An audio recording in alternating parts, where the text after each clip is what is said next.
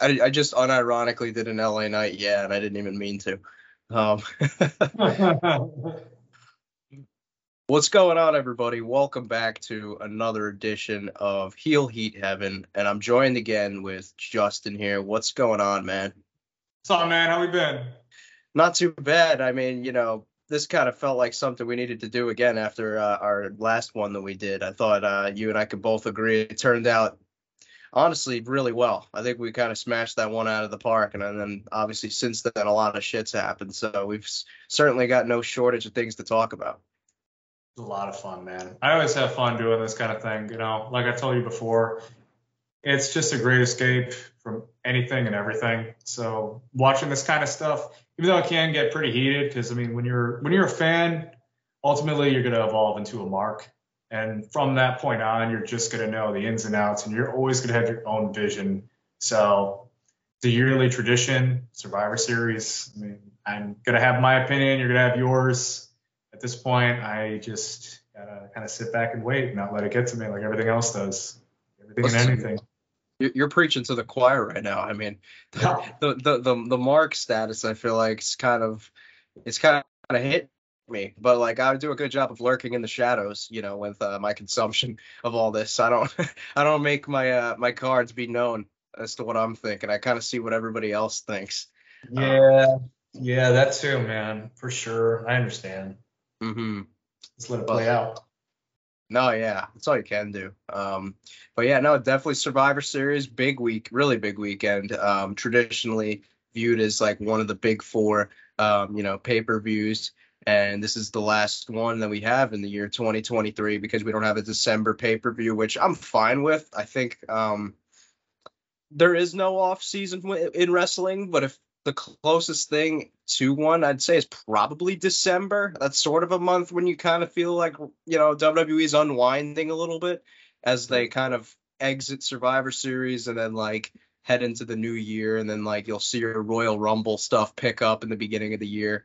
Um, so this is kind of like, for me at least, sort of the symbolic ending of the uh, WWE year for 2023. So we're probably going to see some, uh, you know, cool stuff coming out of this one. But um, just you know, I just wanted to ask you since we you know we talked about Survivor Series and the history of it. Do you have like any uh, Survivor Series memories of your own, like growing up, like um, either could have been just tradition of yours, like you know, when, with uh, uh, watching this?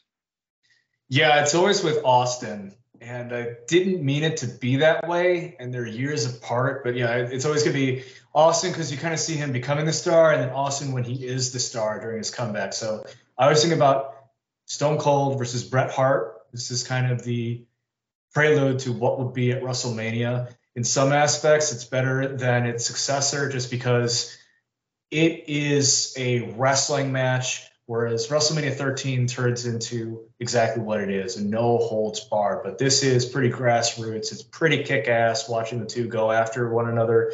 And then Austin versus Triple H.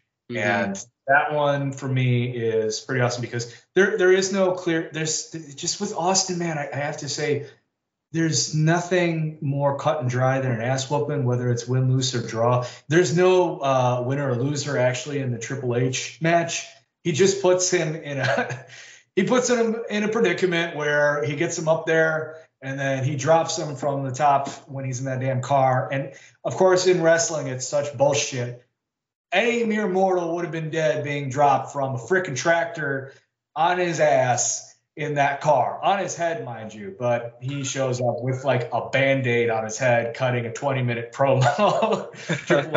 so yeah, man, I loved it as a kid, and I love it now. You know, Survivor Series definitely with uh, Austin versus. I, I can overdo it with this because I love it. Austin versus Bret Hart, and then Austin versus Triple H.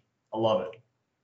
Yeah, I think Survivor Series is, sort of like a, you know, the way the way football's become symbolic you know, with uh, Thanksgiving for many people, for us wrestling fans, when you think of Thanksgiving, Survivor Series has become like a staple.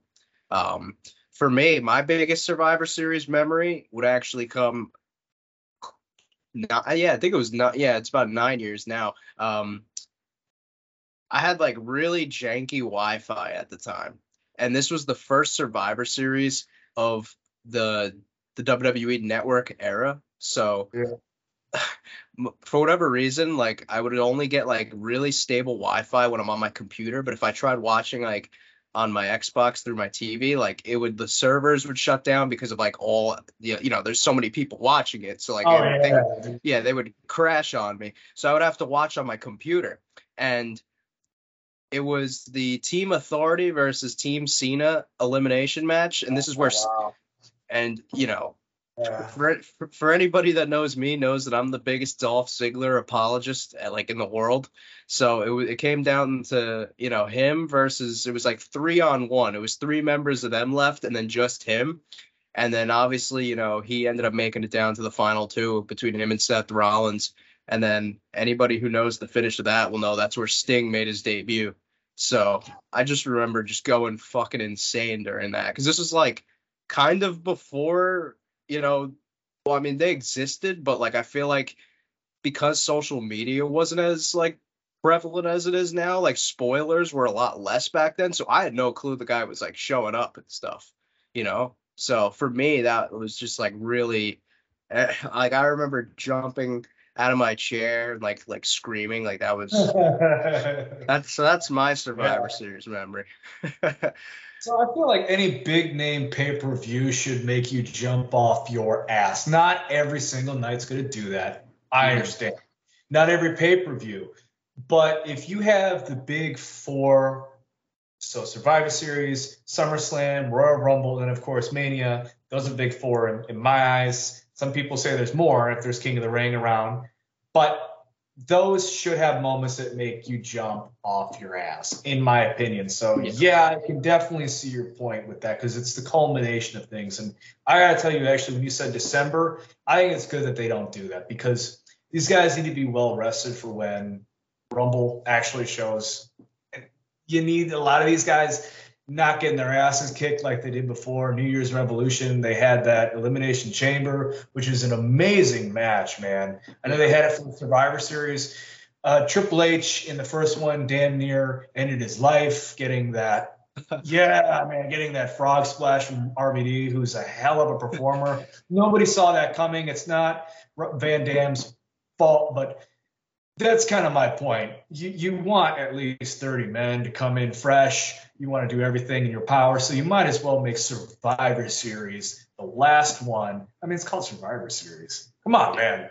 That name in itself. Let's get it going. so I'm I'm glad this is the last big four. Yeah, me too, honestly. Um, I think they need to, you know, it's good to let them kind of just let everything kind of breathe a little bit, you know, like Yeah. we've we're having like sort of tradi- like for the most part we've had pay-per-views every month. I think you need kind of just before we're heading into that big stretch in the first few months of the years, you kind of just need a little bit of a come down, like breather. Um, so that's not a bad thing. Um, but what we have seen is now this is going to be the second year in a row now that we're having war games be sort of the theme for Survivor Series, which in traditional years it's usually like you know your five on five um, traditional elimination tag team matches, which were always a staple. But I think even you could agree with me when I say this.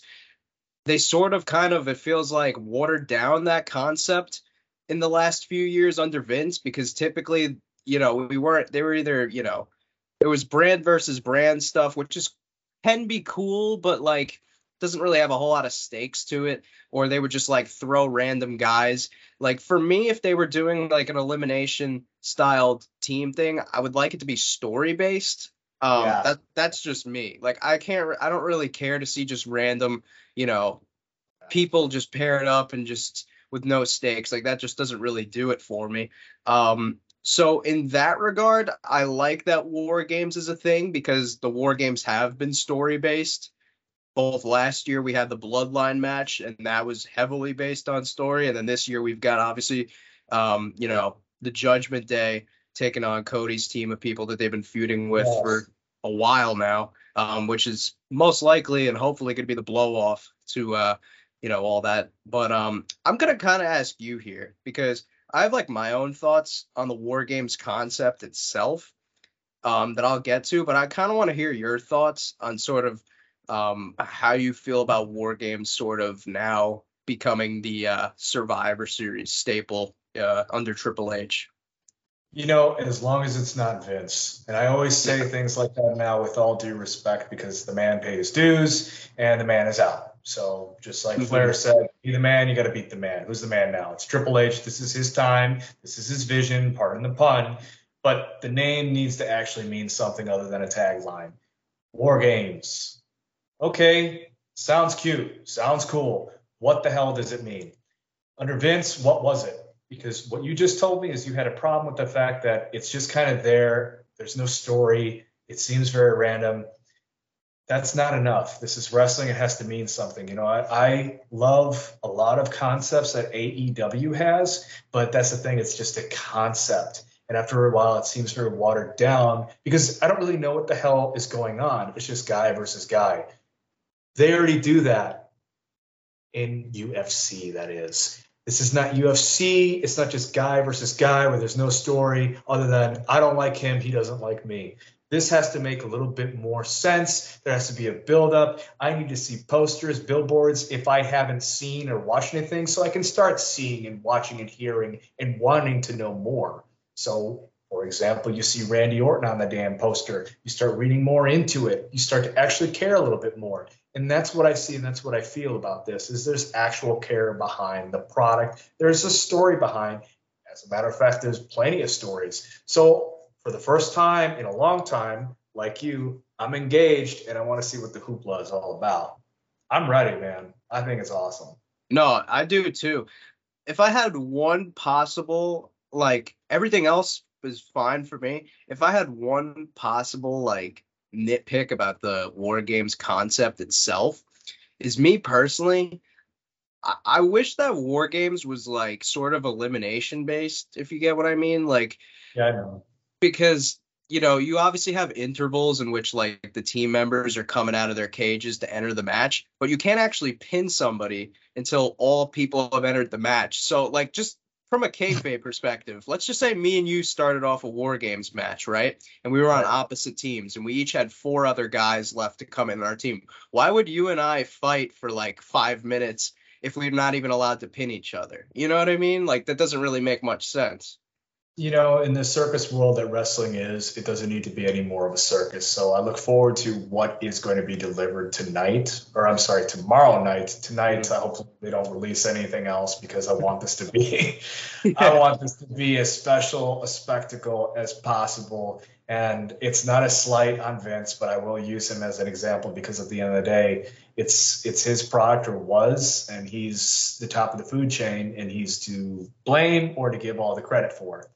And I will say that a lot of times, as you pointed out, it didn't really make any sense. And I don't want to be a fan watching something that doesn't make sense. You, please rehearse it before I watch it right. because I want to see something that makes sense. You know, the Royal Rumble, you could probably make a little bit of sense of it before it happens. But unless Pat Patterson explained it the way that he did, it never would have seen fruition and fans would have been upset with what the hell they saw and it would have been just another gimmick. This mm-hmm. isn't supposed to be just another gimmick. It has to be kind of solid. It has to be concrete, man. So Survivor Series, that is what it is, man. And, and to me, it should remain the same. So we can say anything that we want until it finally happens. It's got to follow that product. And hopefully, the night of, it's still going to happen the way that we've seen traditionally because Thanksgiving, Survivor Series, that to me is what tradition is all about. I want to see what I expect. May the best man win out of it. Mm-hmm. Right. We'll obviously get into the you know the matches themselves, but I wanted to kind of talk about some uh, you know key story headlines heading into this event. Um, so obviously, you know, when we recorded our last one, that was heading into Crown Jewel, and we spoke about yeah. how Rey, at the time Rey Mysterio was the U.S. champion, and we sort of said like, you know, it wouldn't be bad if uh, you know, somebody would uh, end up taking that belt off of him. Me and you didn't know at that time that that individual would end up being Logan Paul, which I was like, all right, you know what? What the U.S. title needs is visibility. You know, like he's gonna go on these you know media events he'll do his podcasts and he'll have that title sitting like right next to him And just that alone will do wonders for the visibility of that title. Now, that said, we now have what we're seeing two absentee champions on SmackDown. Both the main titles are not on this card and haven't appeared this month. Um, with now the U.S. title and obviously Roman's title are both not going to be a part of this event, which seems crazy to think about. Like that there's no SmackDown title whatsoever being defended on this event. Like, uh, what what do you think about that? Because for me, I mean, I get the Logan thing a little bit, but to not uh, to not have Roman work in this event just seems kind of wild to me. I I don't know. I can't really wrap my head around that. I actually know. I know why. I know what they're doing, and I get it, and you do too. But it's not going to be the prominent idea in most fans. And you know what? It, it probably never will. But I think the idea behind the WWE is the fact they want you to have this mindset where, hey, look, you have this world heavyweight champion. Hey, look, you have said champion, you have said champion, and then you still have the world title.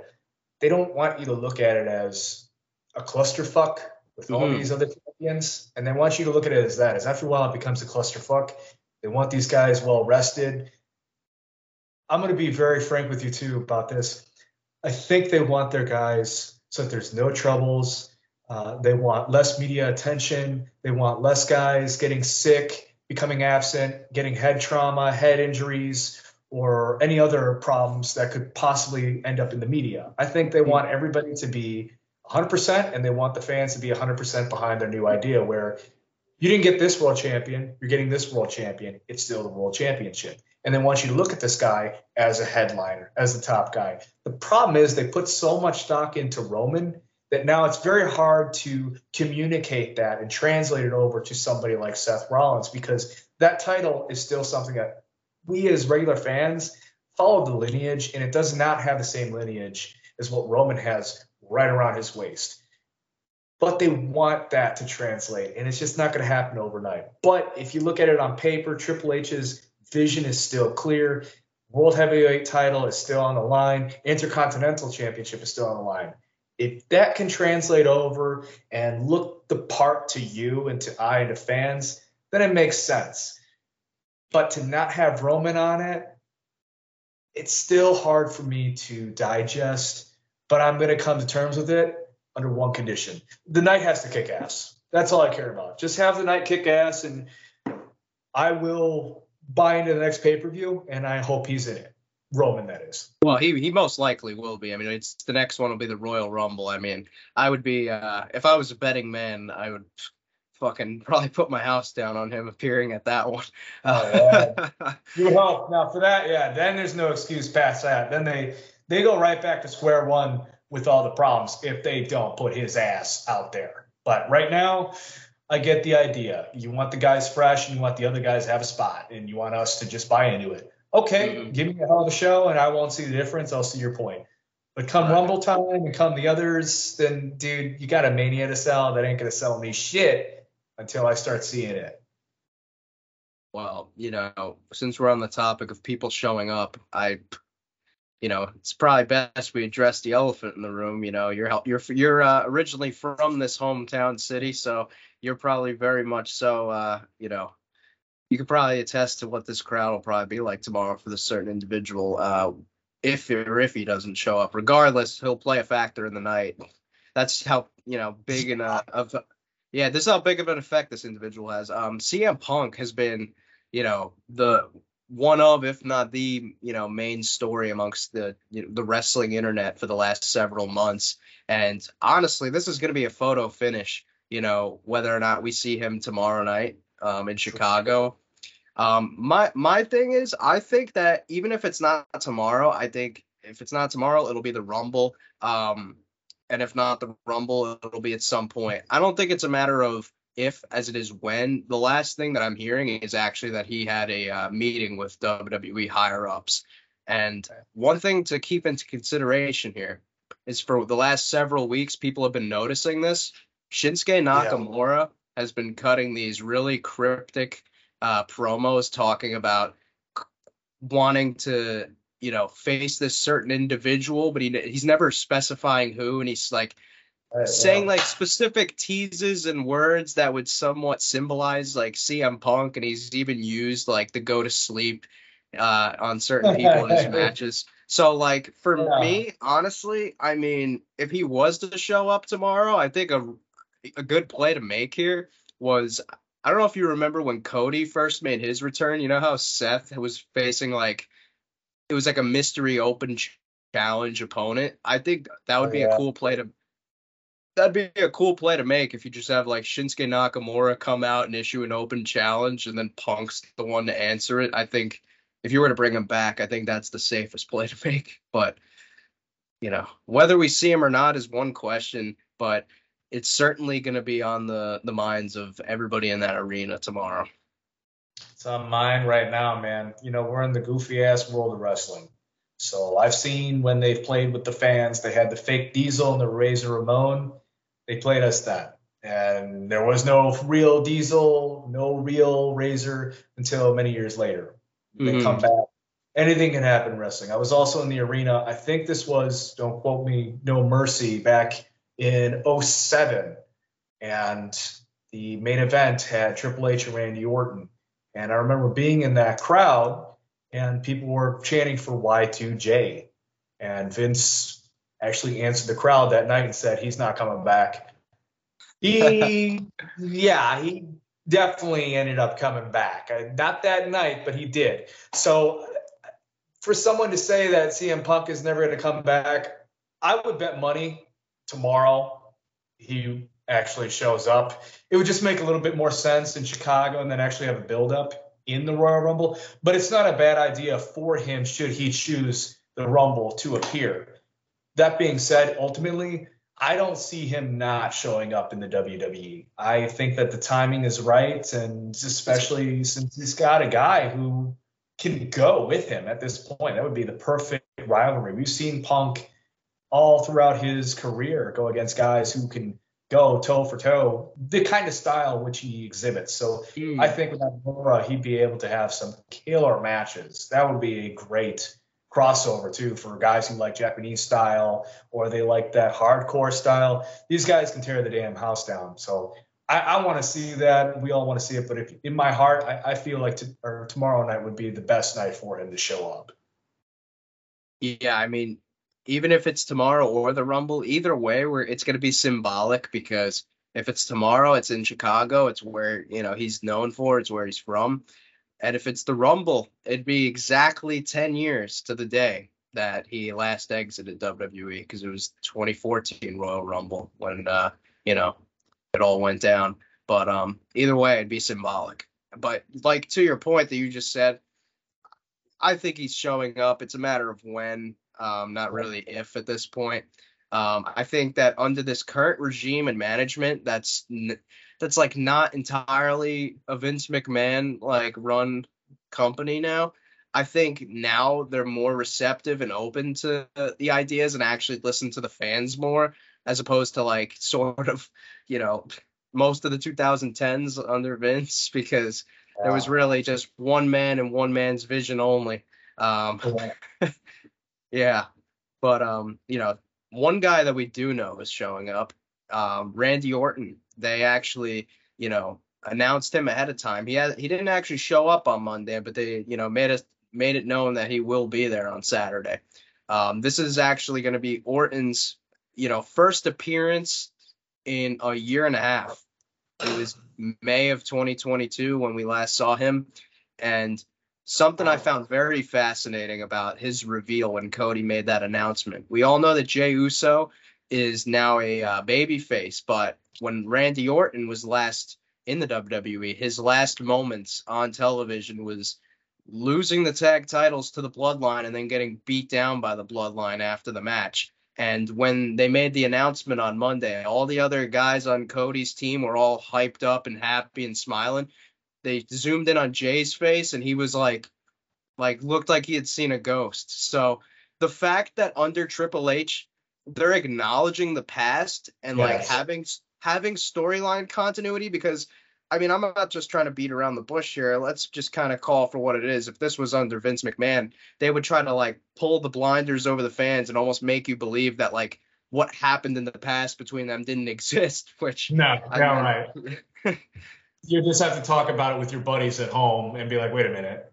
But that's the extent of it. Is now we're actually seeing a little realism and a little like Easter egg, if you will, for guys who are marks.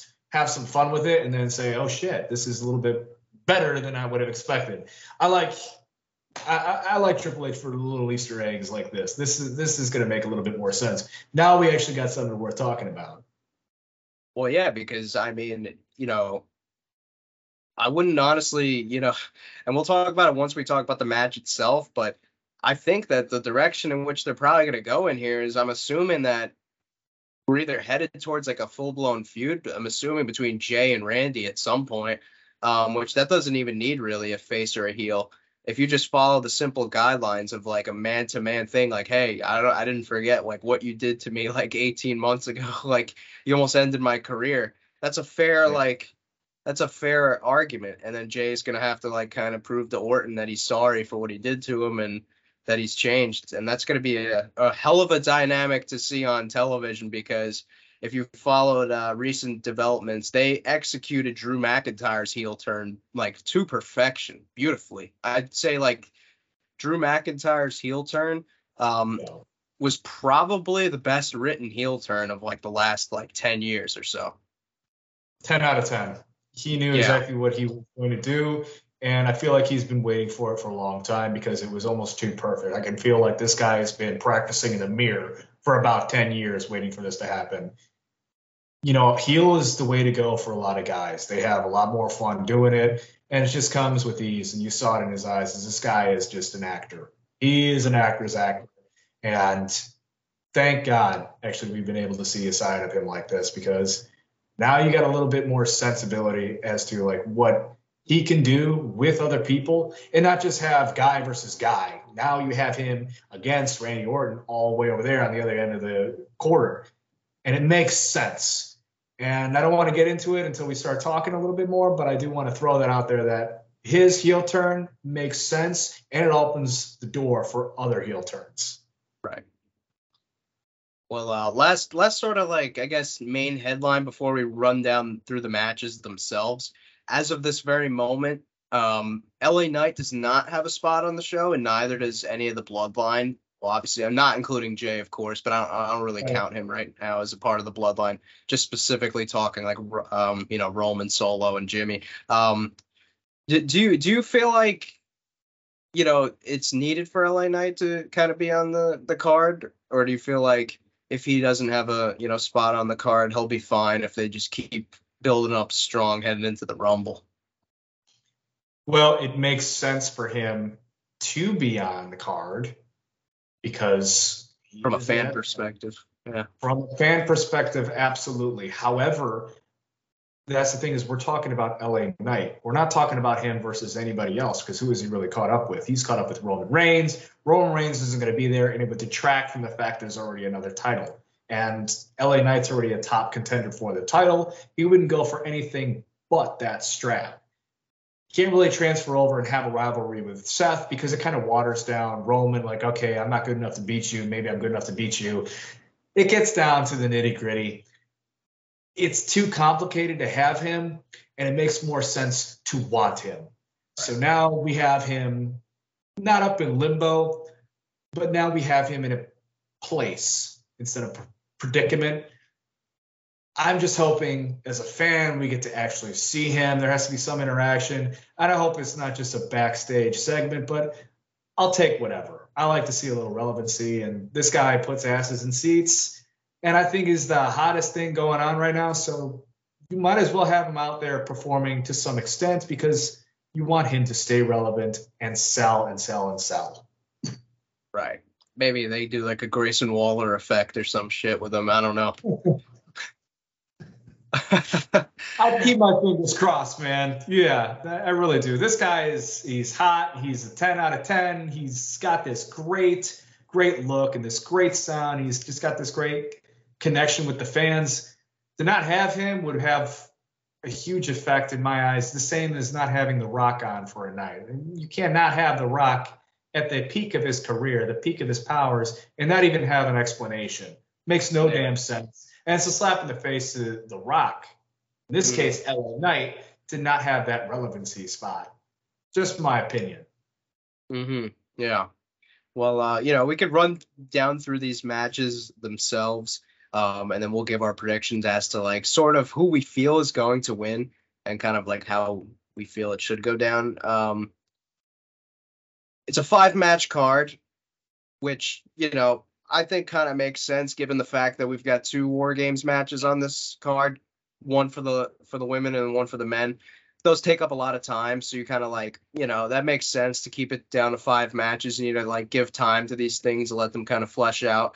Um, we'll start talking about the women's War Games match. And the reason why I brought up before about kind of continuity with the story and remembering the past is because we just recently saw the return of Kairi Sane. And you know she was last seen a couple of years ago in her first the end of her first WWE run. She was actually taken out of commission by Bayley, and now Bayley's uh you know the leader of the group where like her her you know her friend Iyo Sky, who's the champion, is a part of, and then now we've seen Asuka, who used to be in a tag team with uh, Kairi, and they're all kind of now in damage control. This yes. to me, though, if I'm looking like ahead in the long game, this to me, and we could even see it as soon as tomorrow. Bayley's getting axed from this thing, dude, and she's go she's going babyface after this. That's what I think's happening. I think a lot of people want to see that happen too because she's got a lot of spunk, she's got a lot of character, she's got a lot of charisma, and too many people actually like her. And it's to the point where it only makes sense. But how does it make sense to make her not a heel anymore? How do you do it? You got to have the fans root for her, but have a reason to root for her, other than she's just funny or a cool heel. Or now she has no other choice. And it's funny because a lot of people wish some of the top guys they wish they were this popular, where they have this problem where you can't help but listen to the fans. The fans are cheering for you, so now you have no choice but to turn face. I actually agree with you. Um, I don't think it matters whether they win, lose, draw tonight. I think that she needs to make a mistake. They need to kick her ass. They need to kick her ass out. It would be beneficial. It would behoove ladies if they would acknowledge her. I'm talking about her opponents. You should have Charlotte, you should have Becky, you should have everybody acknowledge the fact that she's one of them. But that's in a perfect world. That's the world I see. I, I see it as a fan. Is it going to happen tonight? I don't know. Sometimes I still fear in Vince's world, we're going to get what Vince wants and what Vince wants, Vince gets. So I don't really know, man. But in in my eyes, I think she should turn face, and uh, there should be a lot more to come because the, the damage control I think can live on its own. It makes sense. They can go, but can they go without her? I think that makes more sense too. Can they go without her? Well, you've got Dakota Kai too, who's like kind of recovering from an ACL right now. I don't, I'm not sure what her timeline looks like, but like once she's back, I could see her serving as like the mouthpiece of that group once they kick Bayley oh, out. So I mean, that's probably in play. Bayley for me is sort of like the female Miz. This entire year, just for the last year, I should say, she's basically done great work, but she's been kind of responsible for elevating the other talent around her. Um, so I think she kind of deserves her just due here. And if we were to turn her face, I think I, I don't want to see the hugger version of her again. I want to see like a more like human um sort of real interact uh or iteration of her as a as a as a face. Um so for me, the long if I'm playing the long game here, I would have her get kicked out, and uh, she's who I would have win the uh you know women's Royal Rumble and face Iyo for that belt at Mania. Oh that's, wow, that's how I would do it. Yeah, that's actually a good pick. For me personally, I have to see her do a little bit more than being the face and mouthpiece because I feel like she's she's the headliner for the whole group.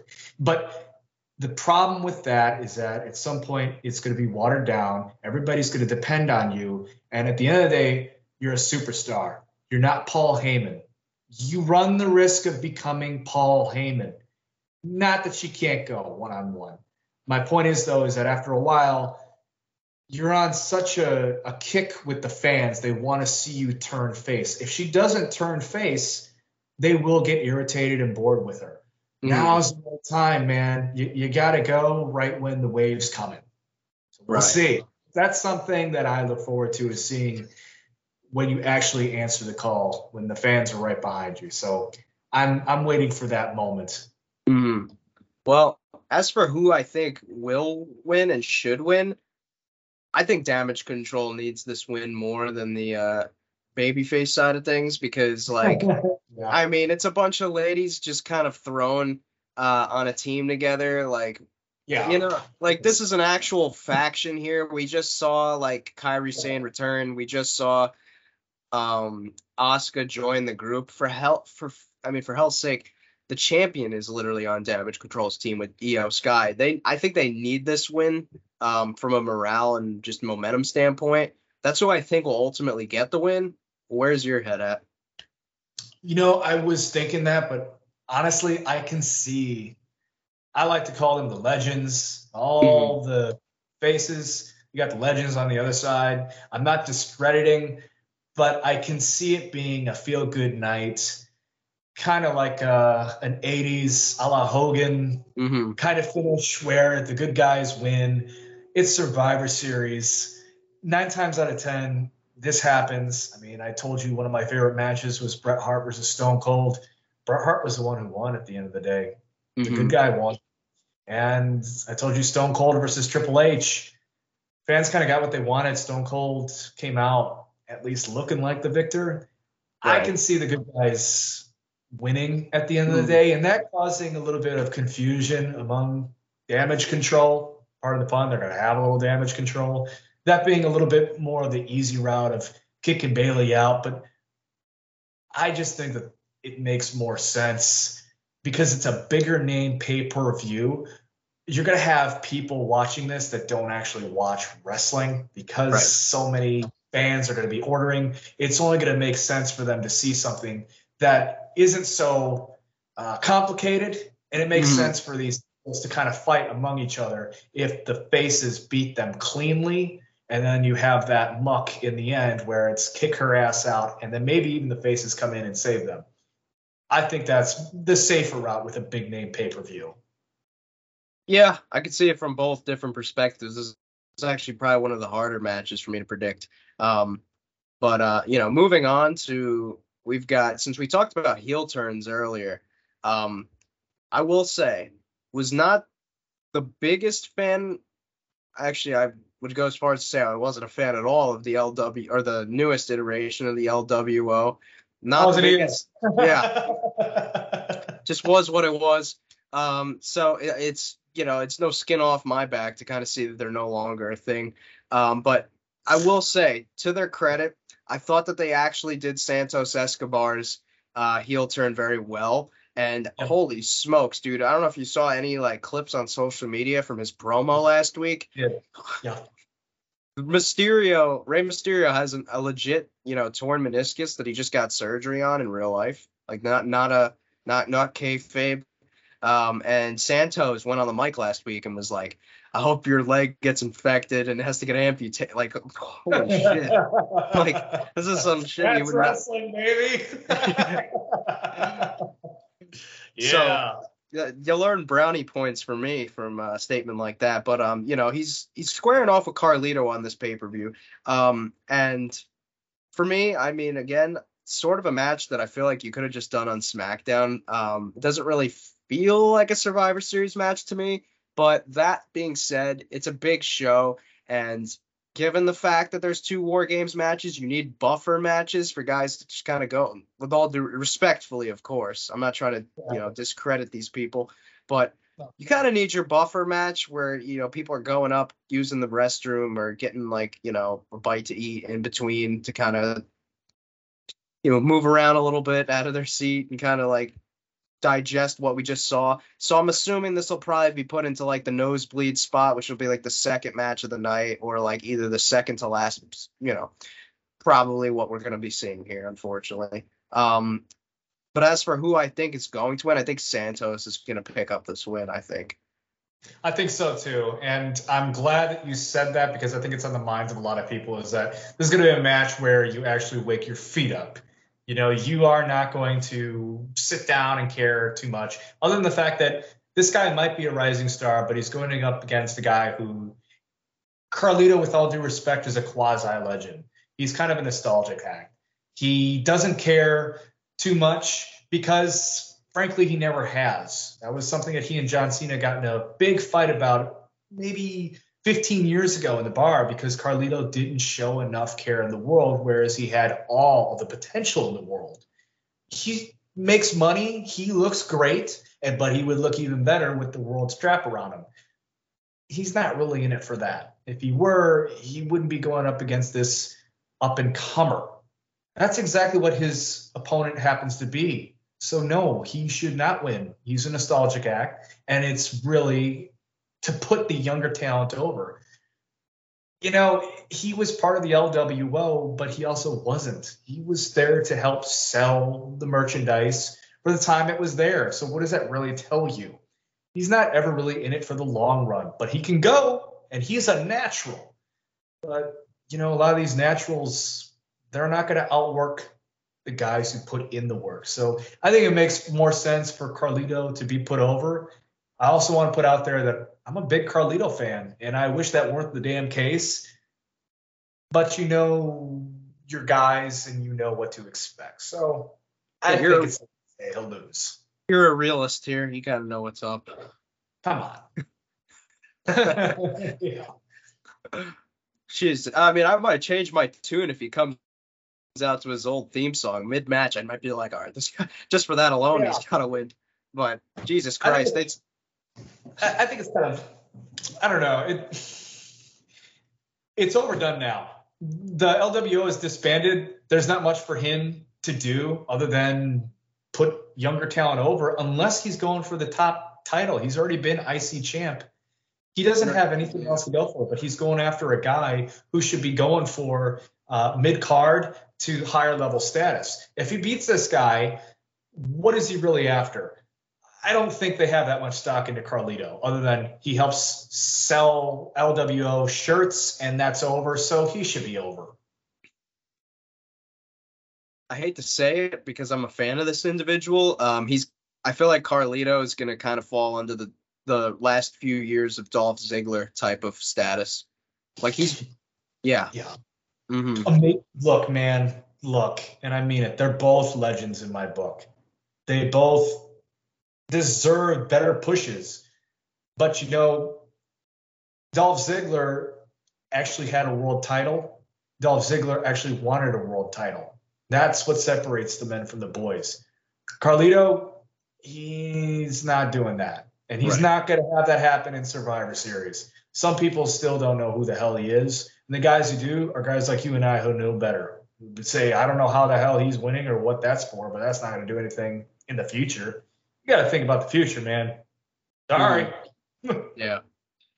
Well, uh, you know, we've got up next the the women's world titles being defended with Rhea Ripley, who I'm a huge fan of, um, and she'll be defending against Zoey Stark. And I feel like this is going to be sort of another another one of those matches, similarly to this will probably be the sec. I, I'm going to predict right now, Santos and Carlito will be the second match of the night, but this match will be the second to last match of the night.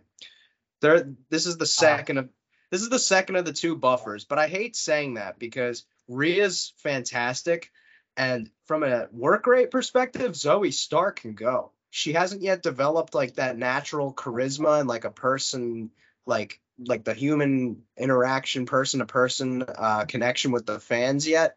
Um, but from a work rate perspective, this actually has potential to be a really good women's match. And I think the fact that they're putting this in front of a Chicago crowd, you're in the Oh, ring with somebody like Rhea Ripley. This is like a, a real big showcase spot here for Zoey Stark to kind of win over with the casual audience to because she has potential to be if she could like get that character down, she has potential to be a future like uh not only champion for the women's division, but an up and coming uh you know mainstay for them in the future to build around once some of the other ladies such as Becky and Charlotte are gone. Um, as for who's going to win, it's no question here. I mean, Rhea Ripley's not dropping that thing. Hell, she might not even drop it at Mania. I don't see, I don't see any way that she's dropping this anytime soon. Rhea Ripley's uh, winning this match, but I'm excited to see what they can do from an in-ring perspective.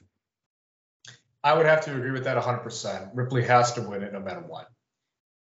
Being that, you know, she has all the cards right now to sell merchandise like any of the guys, if not better.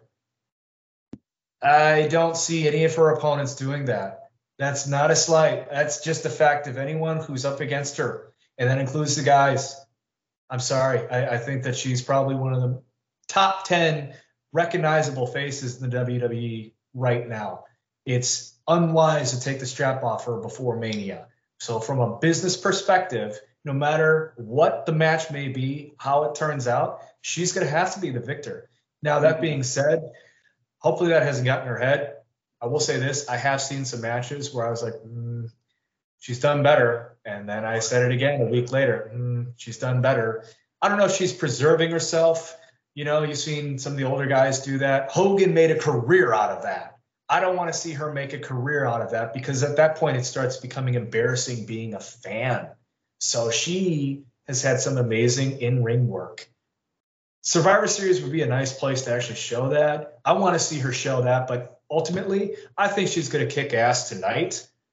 I don't know how long the match is going to be, though. Give her some time, she might make it a classic. I'm hoping it's not a squash. That's another fear. I see them getting about nine minutes, maybe. Think so? Somewhere around nine, because I think both War Games matches are getting at least like 40 to 45 minutes. I think it's a five card, you know, five match card. I can see it being anywhere down the road. Uh, she's just man. She kind of has that China syndrome now. She has that China syndrome where she's becoming exactly what you would expect. She's a Hollywood star. She could be a Hollywood star, it is. But I hope it isn't to the point where she thinks that she's a stone cold Steve Austin and needs to start making that amount of money because then they are going to give her the boot and say, go away. It hasn't gotten that far, but if she does win in a squash, that'll tell you everything, man. She's going to Mania no matter what. She's going to Mania with the belt. I just don't know how long this match is going to be. My prediction is that it's a squash.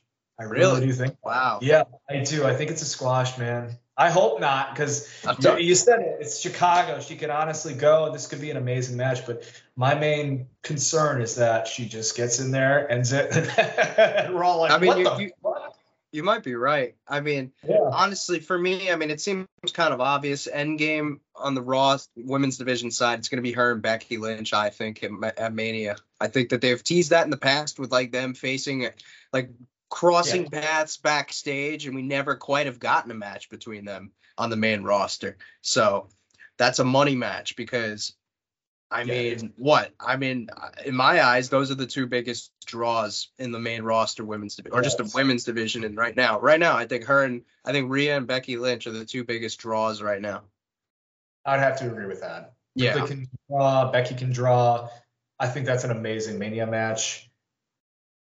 Maybe we'll see a backstage segment. I was hoping for something around those lines. You may get that if the match is two minutes long, then there'll be time for something like that.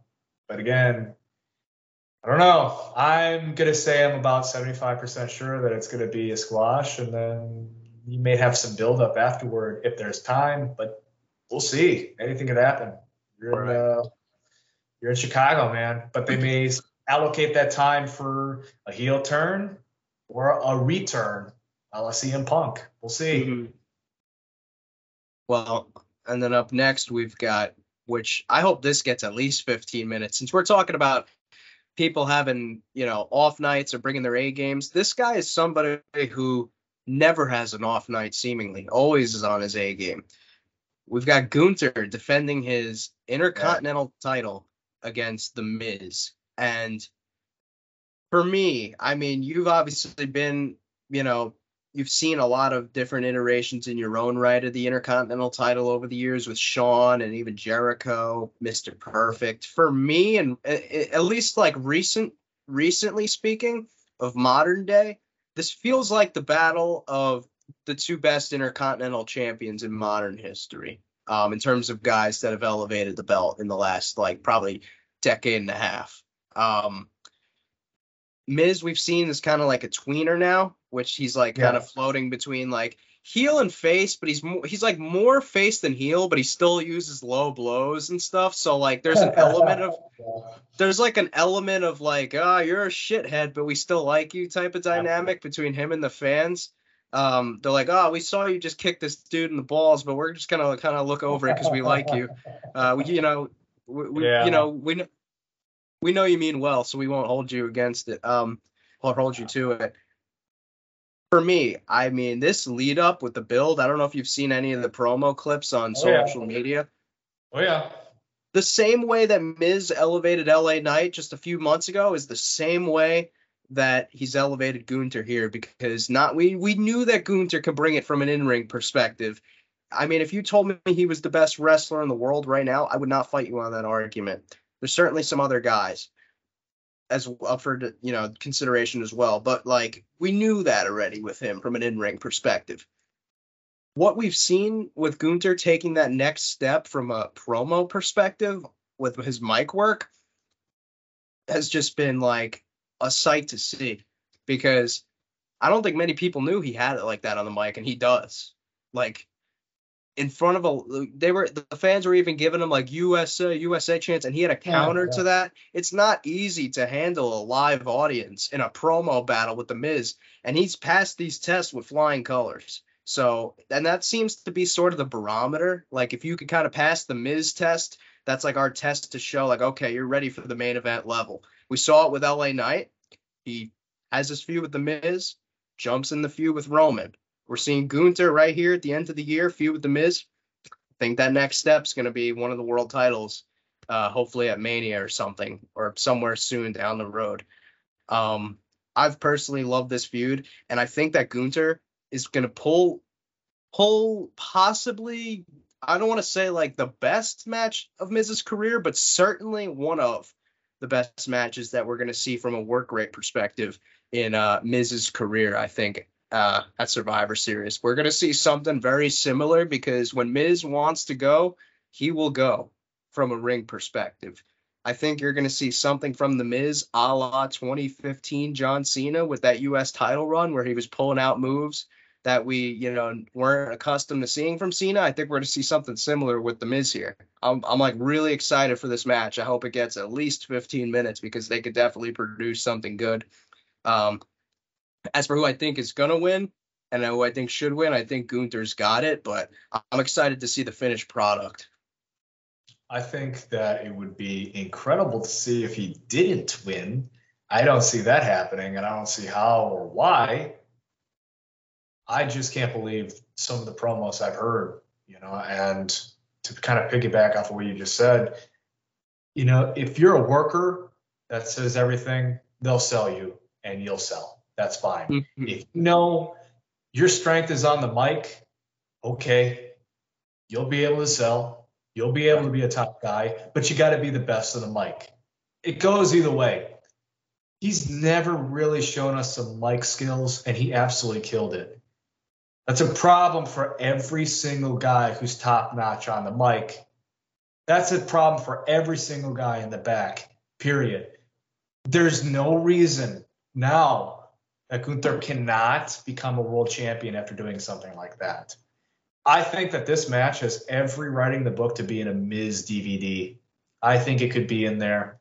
I think that it's totally made the Intercontinental Championship better than it has in the past 20 years. I truly do mean that. Miz to me is the next Jericho. He pretty much is the next Jericho at this point. Um, he's already proven and done everything, and he's kind of Hollywood esque. So he's not just a tweener in the WWE, but he's a tweener kind of in Hollywood, where he's yeah. here, there, and everywhere. So it doesn't really matter whether he's getting pinned tonight or finding a way to win he's there to put somebody over. I think that he knows he has something special. He's brought out the best in this guy. Gunther knows that he needed to bring out the best because he's going up against a Hollywood star. He's not just Mike Mizanin anymore. he is the fucking Miz, and the Miz has not lost any step.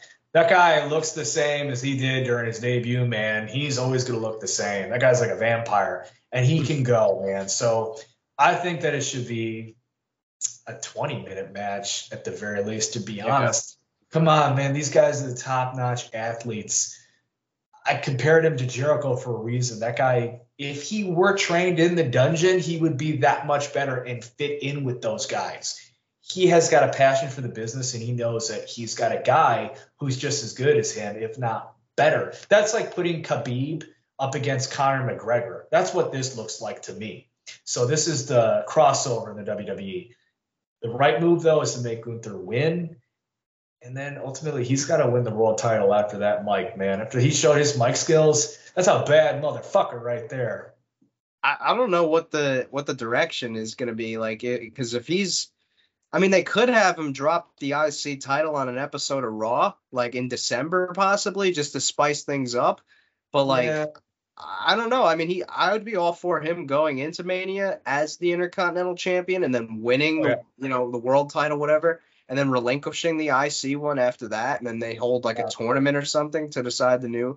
I, I just don't. I think like immediate, like for me, it's like kind of just they got to fast track him at this point. Like he he's he'd be like him or LA Knight should win the Royal Rumble on the men's side for my you know personal yeah. estimate. Um, I just don't know like how and where things need to go to get to that point, but yeah, I mean you hit it on the head. Um, but um, you know, obviously we got our main event now, which it's the men's war games. We're gonna have the Judgment Day and Drew McIntyre versus yeah, yeah versus you know, Team Cody, which is Cody Rhodes, Jey Uso, Sami Zayn, Seth Rollins, and Randy Orton. I'm actually really interested to see is hmm. Randy Orton because he's recovering from a back injury. This is the first time we're going to see him. Yeah. You know, does, I don't know what that's going to look like in terms of like how they preserve him or how he goes about his offense because as you know, the landing for the RKO, you got to take a bump on that back. So I don't know. I don't know what that's going to look like. You know, you might. I mean, I'm assuming he's going to hit at least one. Just you know, it's the first time seeing him. You got a hot crowd. People are going to want it. So I'm assuming he'll hit at least one RKO, and maybe that'll be the finish or something. But I think you're going to see a lot more utilization, not only just from this show, but just going forward of uh, the punt kick to the skull. Yeah, I, think, I was thinking that as you were saying that. Yeah. You know you how like back, man. You know how like before it was flipped, it was usually the punt kick was used sparingly and only like big moments. I think it's kind of gonna flip now. I think he's gonna start using the punt kick as more of his finishing move, and then the RKO will just get used in like big spots to kind of preserve his health because this was almost a career-ending injury, dude. Well, hopefully we don't know the extent of his uh, back injury because back injuries are they're like most problems with the human anatomy. Doctors don't really know if you can go or if you can come back. They have a PhD, but they don't have your body. Right. the best thing to say is no, don't do it. You have Daniel Bryan who came back. You have Edge who came back from far worse injuries to our knowledge. You have this guy who had a severe back injury. He's in his 40s. How do you come back from that? He's going to try to at least find out because he knows probably as well as we do. We, he doesn't know. When he lands on it, it may be very telling. He may end up like Jeff Hardy, where he's going to have to alternate and land a little bit different and be careful. Or he might do it and not let us know that, hey, something's wrong. I'm numb from top to bottom, but I'm going to put my arms up and celebrate with the guys right now because it's Survivor Series we really don't know, man. And that's the one thing that I get scared of watching it as a fan is when you have that mark in you come out, we're like, okay, I know I love this shit, but I love watching this guy and I know he's got a family. I know there's something wrong. Or worse, when you don't know something is wrong and you know deep down this guy has had surgery after surgery that's when the circus life hits you as a fan. You're like, oh man, I can't even enjoy it. I hope he retires. I don't want to feel like that about Randy Orton, man. But you know what? It's his decision at the end of the day. He's a man. I'm sure his family, his wife is rooting for him. Let's hope he hits an RKO and um, it doesn't make him tingle from top to bottom. That being said, in my opinion, I think the good guys are going to win. I think he is going to have some interaction with Uso. And I think it's good that um, McIntyre is actually a heel because that builds a rivalry between McIntyre and Orton. And it's the only way that I can see Orton work McIntyre right now is he needs to be carried in this kind of match. He knows he can't go one on one right now. God bless him. I don't want to see it. He's got to work his level. He's got to work his way back up. And Survivor Series is traditional. We just want to see you, man. We just want to see you. One RKO will tell us everything. It won't at least tell you everything. You know what I'm saying? So that's my prediction. I don't think he's going to turn heel like everybody expects, but ultimately, Randy likes to play heel because he feels it's in his blood. So he's going to do what he wants to do, but I don't think he's going to turn tonight. I don't think so. Yeah, because think about it like this. I mean, like when Ed when Edge came back from his you know career-ending injury, he when he was in the Judgment Day for that short stint that he was, nobody was like wanting to boo him. They're like, we no. witnessed you battle and like tooth and nail for nine years just to even be able to like step in a ring again. Like nobody wants to boo you, dude. And this is sort of like a similar, uh, you know, situation. Um, I do agree with you that the baby faces are going to win this match because one, it's Orton's first match back. They're not going to let him be on the losing end of things. And two, I think that they're furthering this, uh, you know, kind of dissension with the Judgment Day. I think at some point, similar to how we talked about with Damage Control, I think Damian Priest is going to be the odd man out.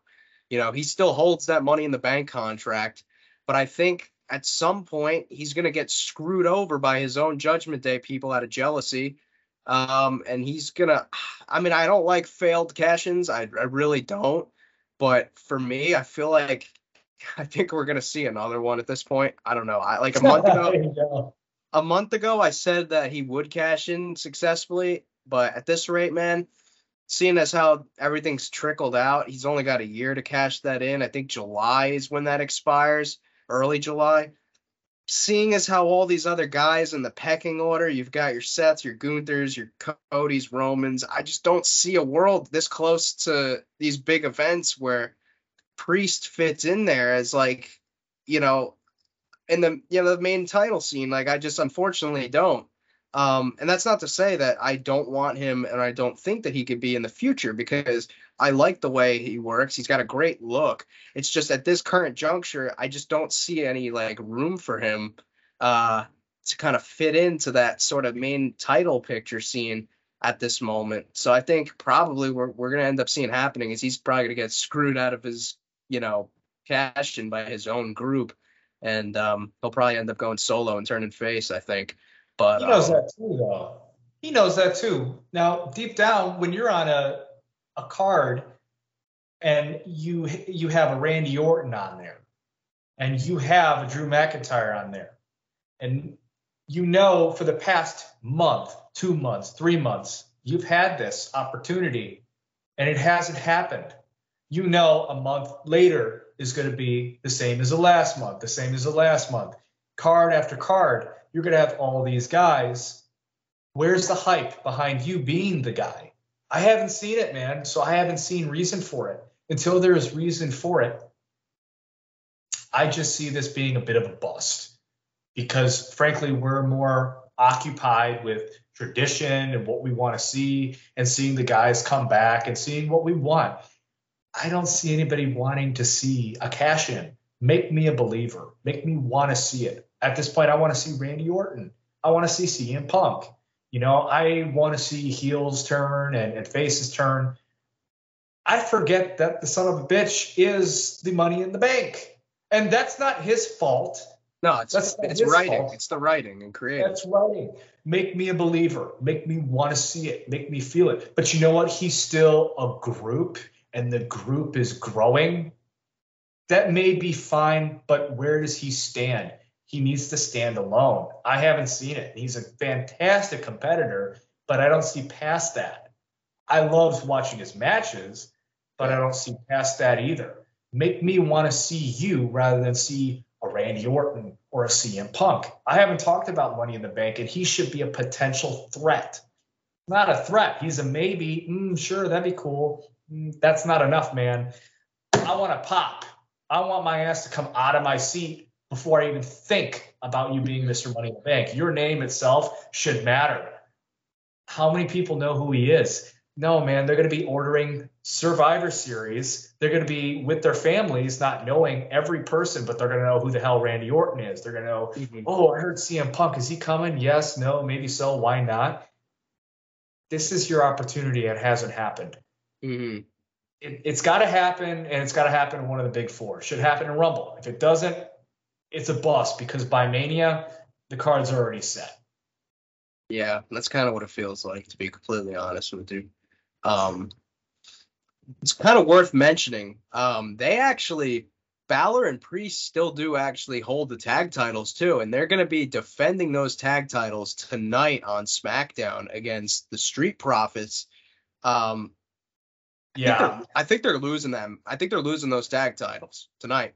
I think that's going to be um, used to continue to further like the Judgment Day ascension because they listen. I, I I'm all for that group holding those titles and looking strong, but those tag titles for quite a while now have been more of a prop and an accessory to the main event rather than titles themselves. You got an entire division worth of talented teams such as the Street Profits, such as you know the Brawling Brutes, you got the Creed brothers now who got called up. DIY with Gargano and Ciampa.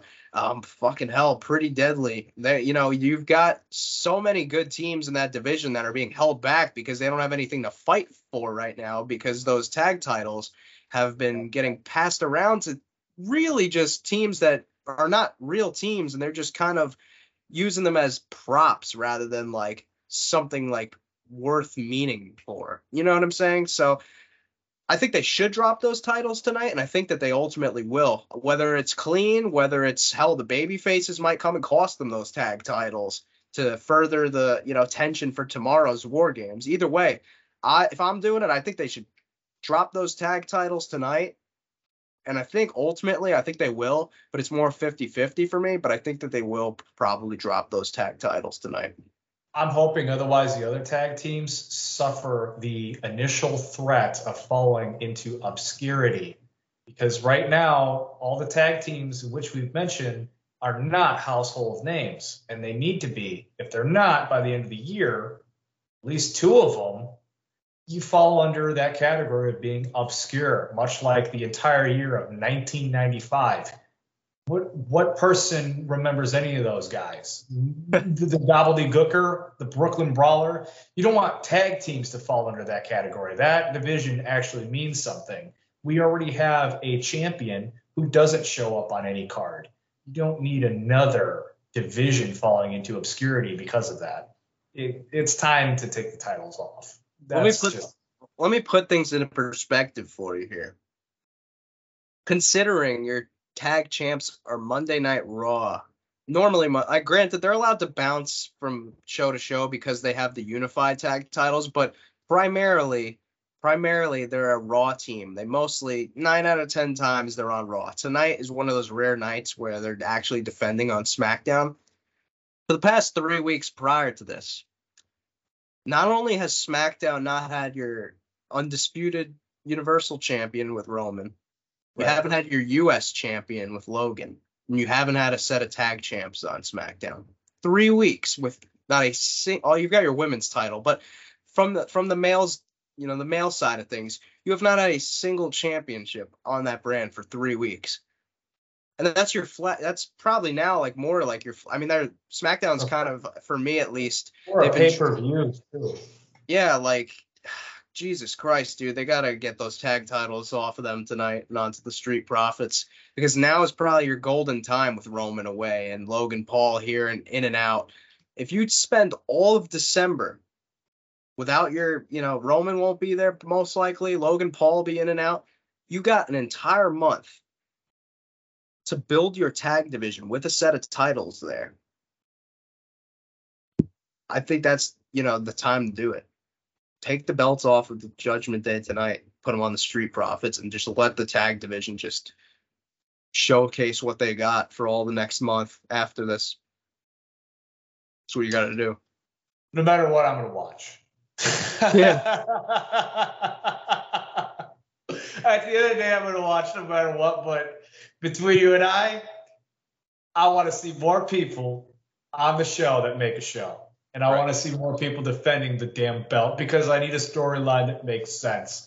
Because after a while, it just becomes filler, man. I don't know what's going on if I just see people wrestling. It just becomes a filler. I don't need to see a filler. That's why back in the day, we used to have Sunday Night Heat or dark matches or house shows.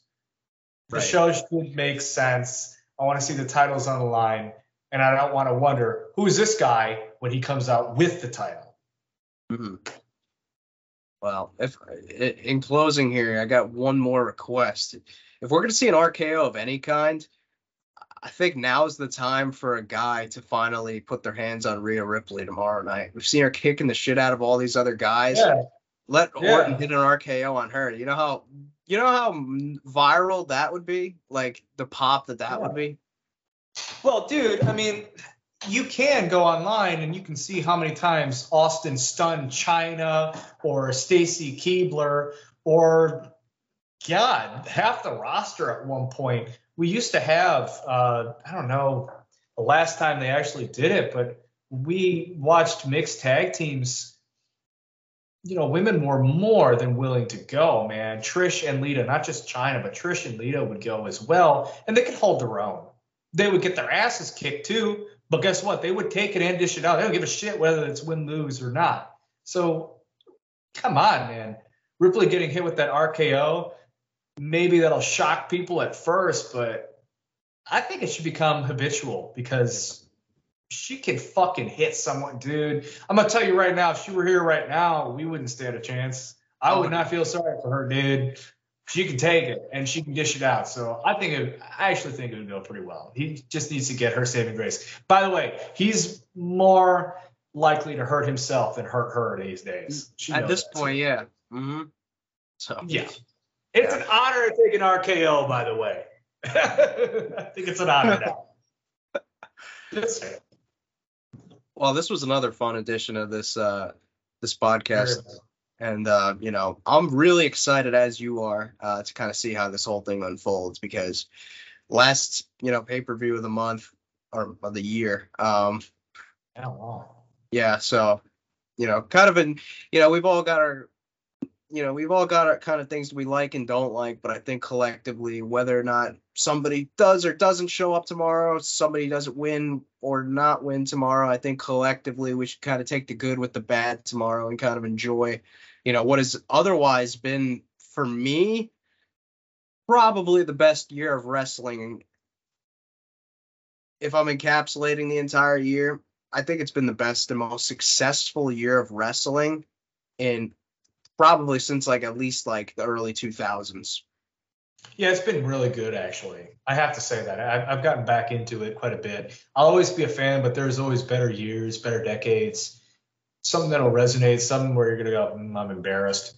But Mhm. overall, as a year, I've been very satisfied with the Triple H version, the Triple H product. At the end of the day, he's the boss. He's at fault, and he's the one to praise. So this incarnation of WWE has been in its infancy, mind you, and doing pretty well under his tutelage, if you will. So I look forward to more years under Paul Levesque, under Hearst Helmsley. He's the man.